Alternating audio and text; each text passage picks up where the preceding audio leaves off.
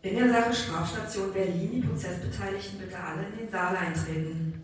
Herzlich willkommen zu unserer dritten Folge von Strafstation Berlin, dem Podcast der Berliner Strafverfolgungsbehörden für unsere Referendarinnen und Referendare. Mein Name ist Sebastian Büchner, ich bin Oberstaatsanwalt und der Pressesprecher der Berliner Strafverfolgungsbehörden. Und das Thema, um das es heute gehen wird, ist das Thema Clankriminalität.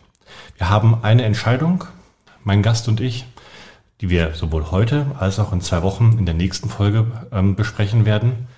Heute, wie gesagt, unter dem Stichwort der Clankriminalität der sogenannten und dann in zwei Wochen dasselbe Verfahren noch einmal dann unter dem Stichwort EncroChat. Im Tutorial-Teil wird es darum gehen, was Vertrauenspersonen und verdeckte Ermittler sind und wo die gegebenenfalls Klausurrelevanz entfalten können. Mein Gast heute ist Thorsten Kleut. Thorsten Kleut ist Oberstaatsanwalt, hat vor inzwischen 31 Dienstjahren hier angefangen, 1992 und dann schon als Dezernent zwölf Jahre im Bereich der organisierten Kriminalität gearbeitet. Seit sieben Jahren ist er wieder zurück bei der OK. Äh, nach einem Dreivierteljahr bei der Betäubungsmittelkriminalität leitet er seit inzwischen sechs Jahren die allgemeine OK-Abteilung 251 und wir werden heute erstmal über einen Fall sprechen unter dem Gesichtspunkt Clankriminalität und dann in der nächsten Folge, die in zwei Wochen erscheint, nochmal über denselben Fall, aber dann unter dem Stichwort EncroChat-Ermittlungen und was sich daraus alles ergibt. Erstmal herzlich willkommen, Thorsten. Vielen Dank, Sebastian. Erzähl doch erstmal, worum es in dem Fall geht, den du mitgebracht hast. Der Fall begann im Prinzip im Juli 2020, nämlich als erster EncroChat-Fall, der in Berlin behandelt worden ist. Es geht um eine Tätergruppierung, die mit Waffen, Kriegswaffen gehandelt hat und natürlich in großem Umfang mit Betäubungsmitteln. Diese Gruppe ist durchaus heteronom zusammengesetzt. Unter anderem befinden sich dort auch einer der Personen, die dem Clan-Milieu zuzurechnen sind. Aber heteronom zusammengesetzt bedeutet, also dem Verfahren, das wir hier jetzt direkt haben, zwei Männer, deren Biografien eigentlich relativ unterschiedlich erstmal verlaufen sind. Der eine das quasi stimmt. in so einem Clan-Milieu eben auch groß geworden und da hineingewachsen und der andere eher komplett gut bürgerlich mit Schulabschluss und so weiter und auf einmal dann doch in diesem Bereich der organisierten Kriminalität gelandet. Erstmal vom Ergebnis her, das Urteil ist inzwischen rechtskräftig und der eine Angeklagte hat elf Jahre bekommen insgesamt, der andere der dem Clanmilieu zuzurechnen ist, neun Jahre Freiheitsstrafe. Insgesamt, da kommen auch noch ein paar Sachen dann wahrscheinlich noch in weiteren Nachgangverfahren mit dazu. Bevor wir über die Details äh, in der ganzen Konstellation sprechen und damit das hier nicht zu schwierig wird, werden wir einfach jetzt mal weiter den Begriff der Clankriminalität und des Clans verwenden. Es gibt eine offizielle Definition äh, des Bundeskriminalamtes dazu, die wir hier nicht unterschlagen wollen. Und das sind die ethnisch abgeschotteten Subkulturen, die in der Regel patriarchalisch, hierarchisch organisiert sind und einer eigenen Werteordnung folgen. Also das ist das, was ich damit meinte. Es wird jetzt vielleicht im Gespräch ein bisschen sperrig, wenn wir immer diese, diesen Begriff verwenden. Deshalb sozusagen immer die Clan-Kriminalität quasi in Anführungszeichen. Kannst du mit dieser Definition was anfangen? Grundsätzlich schon. Auch Berlin hat natürlich an dieser Definition mitgearbeitet, jetzt nicht von Seiten der Staatsanwaltschaft, aber von Seiten der Polizei. Das Ganze ist ein Ergebnis, was eben halt einen sehr langen Vorlauf hatte. Die, das einzige Bundesland, was da eine etwas andere Definition hat, ist Niedersachsen. Ansonsten wird diese Definition eigentlich in allen Bundesländern auch so angewandt. Was mir in dem Zusammenhang auch immer wichtig ist, deutlich zu machen, dass das, was hier definiert ist, sich nicht nur auf arabische Clans bezieht, sondern dass diese Clanstrukturen auch in anderen Bereichen natürlich vorkommen. Und insofern finde ich den Vorwurf, äh, dass man da Labeling betreibt bei eben halt Mitbürgern mit arabischem Migrationshintergrund, finde ich auch nicht zutreffend, weil wir genauso auch gegen Clanstrukturen außerhalb des arabischen Milieus ermitteln. Wo gibt es denn diese Clanstrukturen noch? ja, vor allen Dingen auch äh, im Bereich von Personen, die vom Balkan kommen. Insbesondere auch da Personen aus ethnisch abgeschotteten Gruppen. Ähm, ich sag mal Sinti und Roma zum Beispiel. Aber es gibt eben halt diese Clan-Strukturen auch durchaus in anderen Bereichen. Also sowas existiert teilweise auch im osteuropäischen Milieu. Aber kannst du sozusagen nachvollziehen, warum dieser Begriff der Clankriminalität von vielen Familienangehörigen, ist egal ähm, aus äh, welchem Kulturkreis, dann auch einfach als äh, vorverurteilend und diskriminierend empfunden wird? Das kann ich durchaus, weil die Vorstellung von Menschen aus diesem Bereich ist, damit geben wir jedem, der diesen Nachnamen trägt oder der in, zu dieser Clanstruktur hinzugerechnet wird, automatisch äh, das Label ist ein Krimineller. Dem ist mit Sicherheit nicht so. Es gibt auch in Deutschland, in Berlin so und so viele Menschen, die einen bestimmten Namen, Nachnamen tragen. Zum Beispiel Familie Remo ist da ja auch in der öffentlichen Diskussion immer ganz weit vorne. Und die diesen Nachnamen tragen und trotzdem nicht kriminell sind. Also man muss das unterscheiden. Wir verfolgen Straftäter, wenn wir einen Anfangsverdacht zu einer bestimmten Straftat haben. Dass das im Bereich der organisierten Kriminalität häufiger mal mit Strukturen zu tun hat, ist kein Geheimnis und dass diese Strukturen gerade im Bereich des Clan-Bereichs ähm, eben halt sehr häufig mit tiefen verwandtschaftlichen Verhältnissen verknüpft sind, ist eben halt auch nichts Ungewöhnliches. Und trotzdem ist nicht jeder, der einen entsprechenden Nachnamen trägt, automatisch ein, ein Straftäter. Dann können wir gleich mal sozusagen zu den Personen kommen, bei denen es hier in diesem Verfahren geht. Also mich hat bei diesem Urteil, das, was ich gerade schon angedeutet habe, äh, wirklich fasziniert zu lesen, wie unterschiedlich diese Lebensentwürfe sind. Wir haben den einen, der zu den elf Jahren verurteilt wurde, mit, wie gesagt, behütet aufgewachsen, stellt das Gericht ausdrücklich fest, hat seinen Schulabschluss, hat eine Ausbildung gemacht und so weiter. Und der andere, der vom Gericht in Anführungszeichen sogar als klaren Chef ab und zu bezeichnet wird, Schule nach der sechsten Klasse verlassen, später in der Haft verschiedene Ausbildungswege gemacht und immer wieder auch mal wieder beteuert, sein altes Leben hinter sich lassen zu wollen und rechtschaffen werden zu wollen und dann trotzdem immer wieder mhm. neue Straftaten und jetzt eben diese neun Jahre Freiheitsstrafe. So wie du den Angeklagten da erlebt hast, hatte der überhaupt eine Chance auf ein straßfreies Leben mit der Biografie? Naja, ich glaube, jeder hat eine Chance darauf. Also es gibt nie Situationen, die völlig ausweglos sind. Der, der auch vom Gericht hier teilweise als Clanchef bezeichnet wurde, äh, ist bereits seit 1994 strafrechtlich relevant aufgefallen, insbesondere die ganze Zeit über im Betäubungsmittelbereich vorwiegend. Und der hatte gewisse Chancen, aus dieser Nummer sozusagen rauszukommen. Und das ist etwas, äh, was ich denke, was jeder irgendwo auch entsprechend umsetzen kann. Aber wann hatte er denn diese Chancen genau? Also ich habe mir als, äh, aus dem Urteil herausgeschrieben in Vorbereitung auf unsere heutige Aufnahme äh, sein Zitat. Alles habe ich von meinem Vater gelernt, als ich zwölf war also schon mit zwölf Jahren noch im Bereich der Strafunmündigkeit irgendwie angefangen, äh, an Betäubungsmittelgeschäfte herangeführt zu werden. Der Vater wohl auch schon kriminellen Hintergrund, also aus dem Libanon geflohen, aber zwar Flucht vor dem Bürgerkrieg, aber auch, weil eben in Libanon schon einige Straftaten begangen worden sein sollen und Leute mhm. von ihm erschossen worden sein sollen und so weiter. Und dann liest es sich so ein bisschen wie beim Vater von der verstorbenen Queen Elizabeth. Mhm. Also so ein bisschen diese Rolle hineingedrängt worden, denn es gab drei ältere Brüder. Zwei davon kamen in Haft wegen entsprechender Straftaten. Einer musste das Land verlassen und auf einmal war er als der Viertgeborene derjenige, der jetzt auf einmal in diese Clan-Chefrolle in Anführungszeichen reingewachsen ist. Mhm. Wo war es genau der Ansatz, wo er die Kurve hätte bekommen können? Es gab, wenn ich mich da richtig erinnere, Situationen, wo er in der Haftanstalt, äh, also faktisch hat er einen Großteil seines Lebens in der Haftanstalt verbracht, auch Chancen gehabt hat, einen Beruf zu erlernen, das auch entsprechend umzusetzen.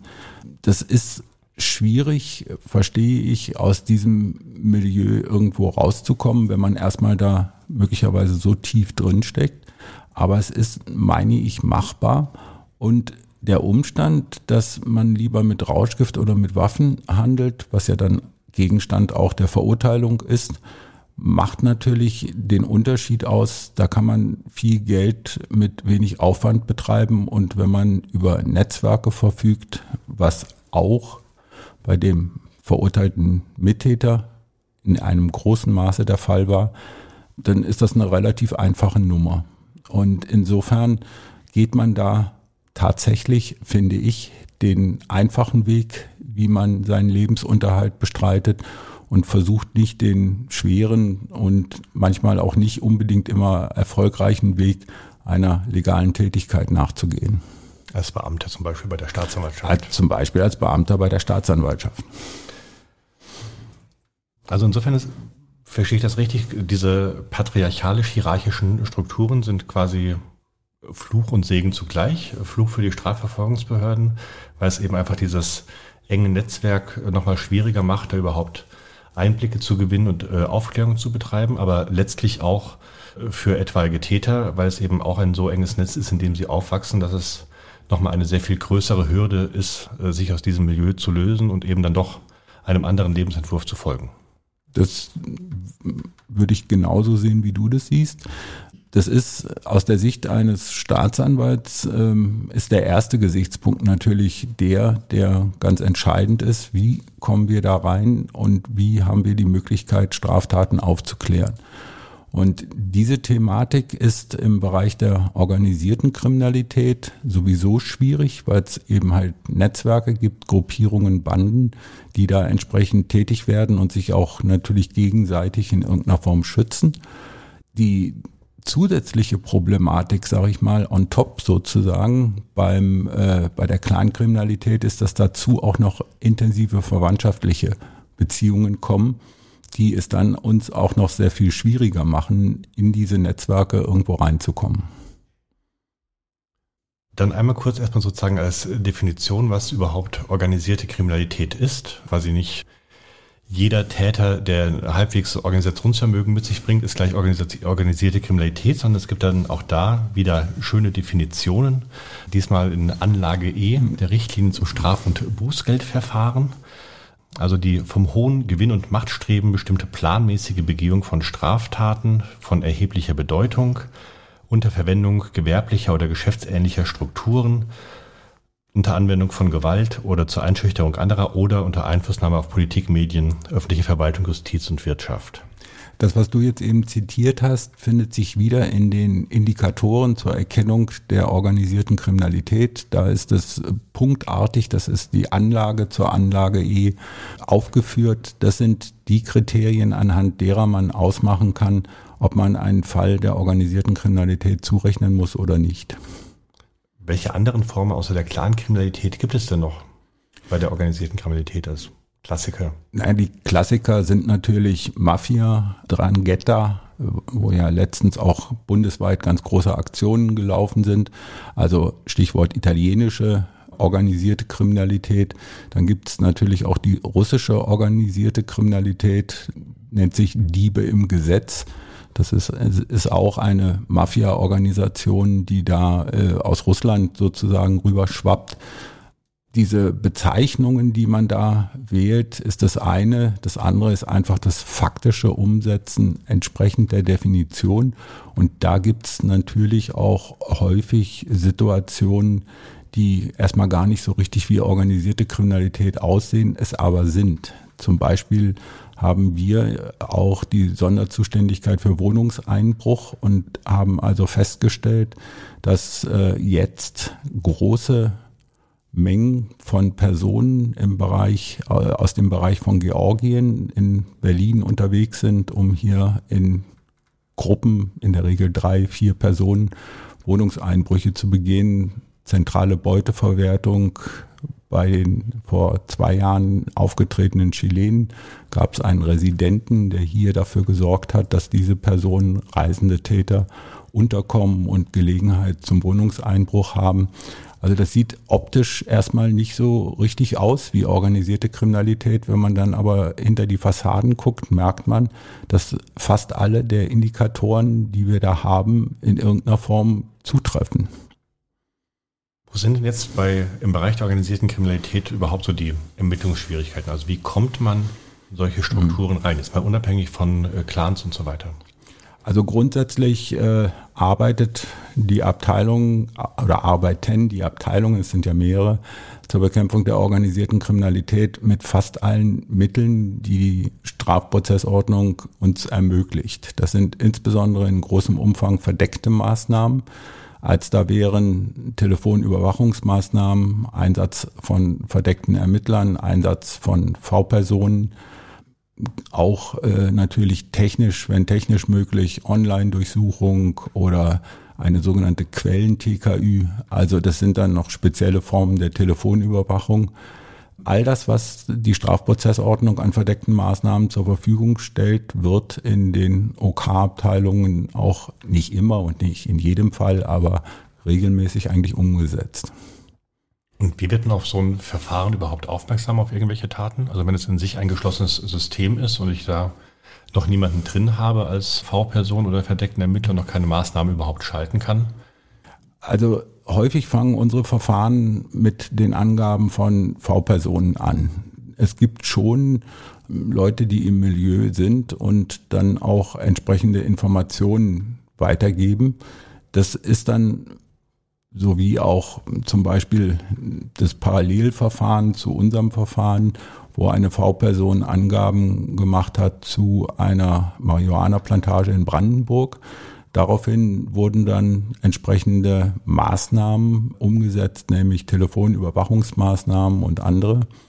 Und insofern ist der Anfang häufig Zufall, aber wenn wir da einen Anfasser haben, ist das, was wir in der Folge machen, auch regelmäßig sehr umfangreich.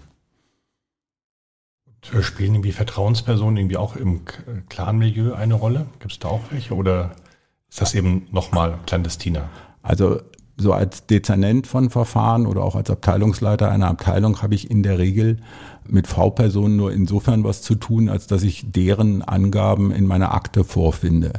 Inwieweit es da Möglichkeiten gibt, das ist im Wesentlichen der Polizei überlassen, die sich dann entsprechende Vertraulichkeitszusagen holt und diese Personen dann auch entsprechend einsetzt.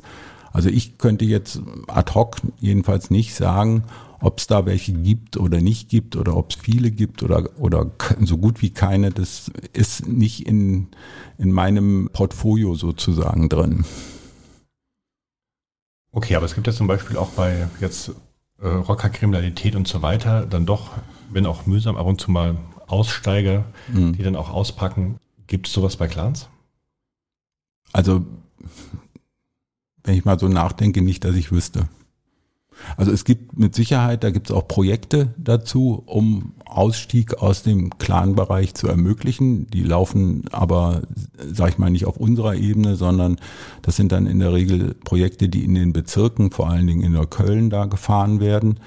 Aber dass dort heraus Informationen, substanzhaltige Informationen an die Strafverfolgungsbehörden gegangen sind, ist mir ehrlich gesagt so nicht erinnerlich. Also das ist dann sozusagen nochmal die größere Hürde im Vergleich zu den anderen OK-Strukturen, dass einfach die Verbindungen noch sehr viel enger sind, es weniger Aussteiger gibt, weniger Insider, die irgendwie bereit wären, äh, mit der Polizei und der Staatsanwaltschaft mhm. zusammenzuarbeiten und das eben an sich geschlossener ist. Genau. Also der, der entscheidende Unterschied, habe ich ja eben schon gesagt, zur OK allgemein ist dieses besonders intensive Verwandtschaftsverhältnis. Und wenn ich jetzt ein Verfahren hätte, in dem fünf Leute aus diesem Bereich, die alle miteinander verwandt sind, äh, auf der Anklagebank sitzen würden, kann ich mit äh, an Sicherheit grenzender Wahrscheinlichkeit davon ausgehen, dass keiner davon uns in irgendeiner Form irgendwas erzählt, weil man belastet sich nicht innerhalb der Familie. Also insofern spielen auch Zeugnisverweigerungsrechte dann nochmal äh, da auch eine sehr viel größere Rolle? Also wenn die Nee, nicht alle auf der Anklagebank säßen? Ei- Eigentlich nicht, weil ähm, die sitzen ja dann alle auf der Anklagebank und die Möglichkeit, da Zeugen zu generieren, die möglicherweise in einem verwandtschaftlichen Verhältnis sind, sind äußerst gering. Also da ist so, so gut, also ich wüsste nicht, dass in größeren Verfahren Personen auftreten, die dann eben halt Angaben machen, Klar, man kann da theoretisch auch äh, Verlobte oder ähnliches in den Zeugenstand rufen. Die haben natürlich ein Zeugnisverweigerungsrecht, aber substanzielle Erkenntnisse ist da nicht, sind da nicht zu erwarten. Das heißt, auch die einzigen Beweismittel, die letztlich irgendwie eine Rolle spielen könnten, sind eben dann auch wieder TÜ und Ja. diese ganzen Alles. Sach, Sachbeweis ist das Einzige, was in irgendeiner Form da die Sache voranbringt. Nicht nur, äh, also klar auch TKÜ oder entsprechende Erkenntnisse, aber Durchsuchungsmaßnahmen, Auffinden von entsprechenden Beweismitteln ist da natürlich auch ein ganz entscheidender Punkt. Warum ist denn Clankriminalität überhaupt ein Problem? Oder ist das etwas, was medial irgendwie einfach aufgebauscht wird? Also meines Erachtens wird medial nicht aufgebauscht. Es hat sich im Laufe der Zeit, meine, man kann über die Ursachen lange diskutieren, fehlende Integrationsmöglichkeiten, wobei ich bei einem Teil der Leute auch meine, dass sie sich gar nicht integrieren wollen, führen dazu, dass sich eben halt eine, eine Subkultur bildet, ein abgeschotteter Bereich, und das Ganze führt am Ende dazu, dass diese Strukturen sich immer weiter verfestigen. Und insofern ist natürlich auch, gut, ich meine, Leute gucken sich vor Blogs an und denken, das wäre äh, Clankriminalität, ist es auch, aber in dieser Ausformelung, wie das da dargestellt wird, ist es dann doch ein klein wenig übertrieben.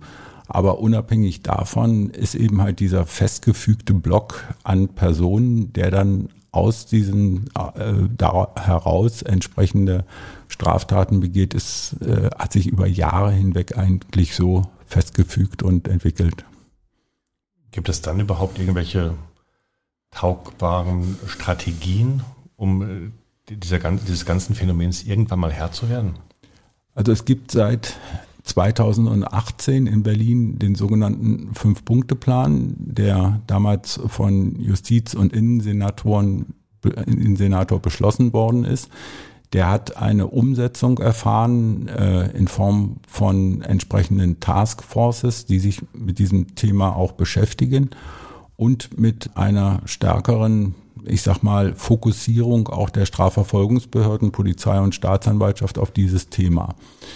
Strategisch kann man, glaube ich, da nur in der Hinsicht vorgehen, dass man zum einen, was eben halt auch Teil dieses Fünf-Punkte-Plans ist, versucht, Aussteigermöglichkeiten anzubieten.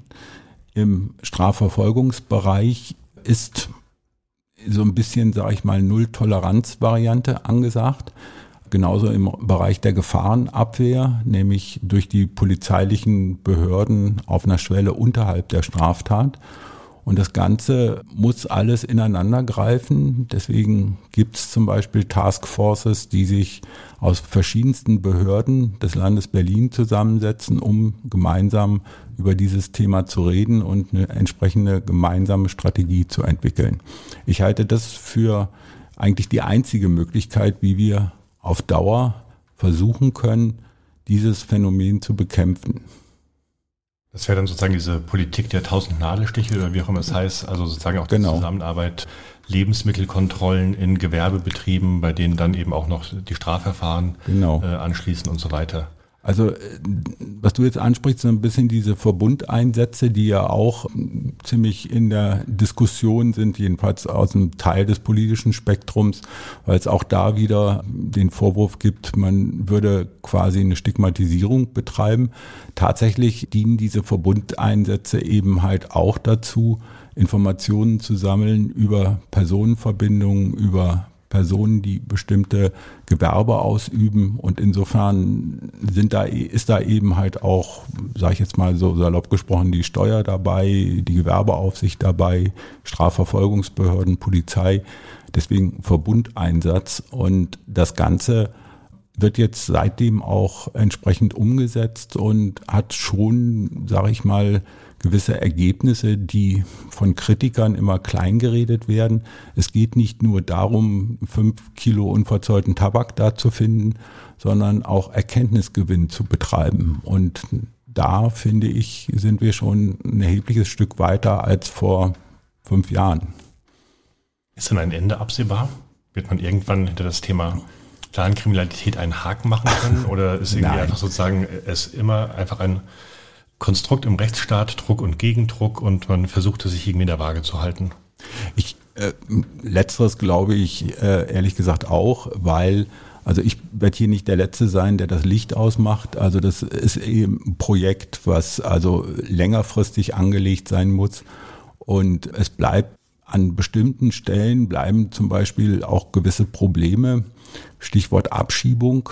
Da ist ein Großteil der Personen, die da mögliche Zielpersonen sind, mittlerweile mit deutscher Staatsangehörigkeit ausgestattet. Klammer auf, Abschiebung geht nicht mehr, Klammer zu. Und bei einem anderen Teil, insbesondere bei dem in, aus dem Fall, den wir hier haben, der ist staatenlos, was auch für uns äh, keine Möglichkeit gibt, den wo auch immerhin abzuschieben. Also das Problem kriegen wir ehrlich gesagt nur in Griff oder beziehungsweise in Griff ist vielleicht übertrieben, aber können wir nur versuchen zu beherrschen, indem wir immer weiter dranbleiben und den entsprechenden Druck auch in diese Bereiche ausüben. Ist das nicht auch frustrierend für dich? Also ich mache den Job ja hier schon seit 30 Jahren und insofern gibt's da natürlich an manchen Stellen schon Frustrationselemente, aber ich komme immer noch gerne morgens hierher und freue mich auf den Arbeitstag, weil das, was ich hier erlebe, ist jeden Tag irgendwo spannend und das macht eben halt die, die Lust am Job irgendwo auch aus. Vielen Dank. Gerne. Und das war sie, die dritte Folge von Strafstation Berlin, unserem Podcast für Referendarinnen und Referendare. Ich hoffe, es hat ein bisschen Spaß gemacht und ein paar interessante Informationen gegeben. Es gibt, wie erwähnt, noch eine Tutorial-Folge dazu, bei der es um die Begriffe der Vertrauensperson und des verdeckten Ermittlers geht. Für Anregungen, Kritik, Themenvorschläge, sonstige Wünsche und Hinweise gerne auf unserer Homepage strafstation.berlin gucken. Da werden wir auch mit der Zeit einen Blog aufbauen, bei dem dann tagesaktuelle äh, Rechtsthemen noch einmal ein bisschen erklärt und aufbereitet werden. Die nächste Folge gibt es in 14 Tagen und ab jetzt wird immer alle 14 Tage eine neue Folge mit einem Gespräch und eine weitere Folge des Tutorials erscheinen. In zwei Wochen geht es, wie gesagt, noch einmal mit Thorsten Kleut um dasselbe Verfahren, dann aber um das Thema EncroChat und damit verbunden im Tutorial um die Fragen von Beweisverwertungsverboten. Für heute erstmal vielen Dank fürs Zuhören und bis demnächst. Die Prozessbeteiligten bitte.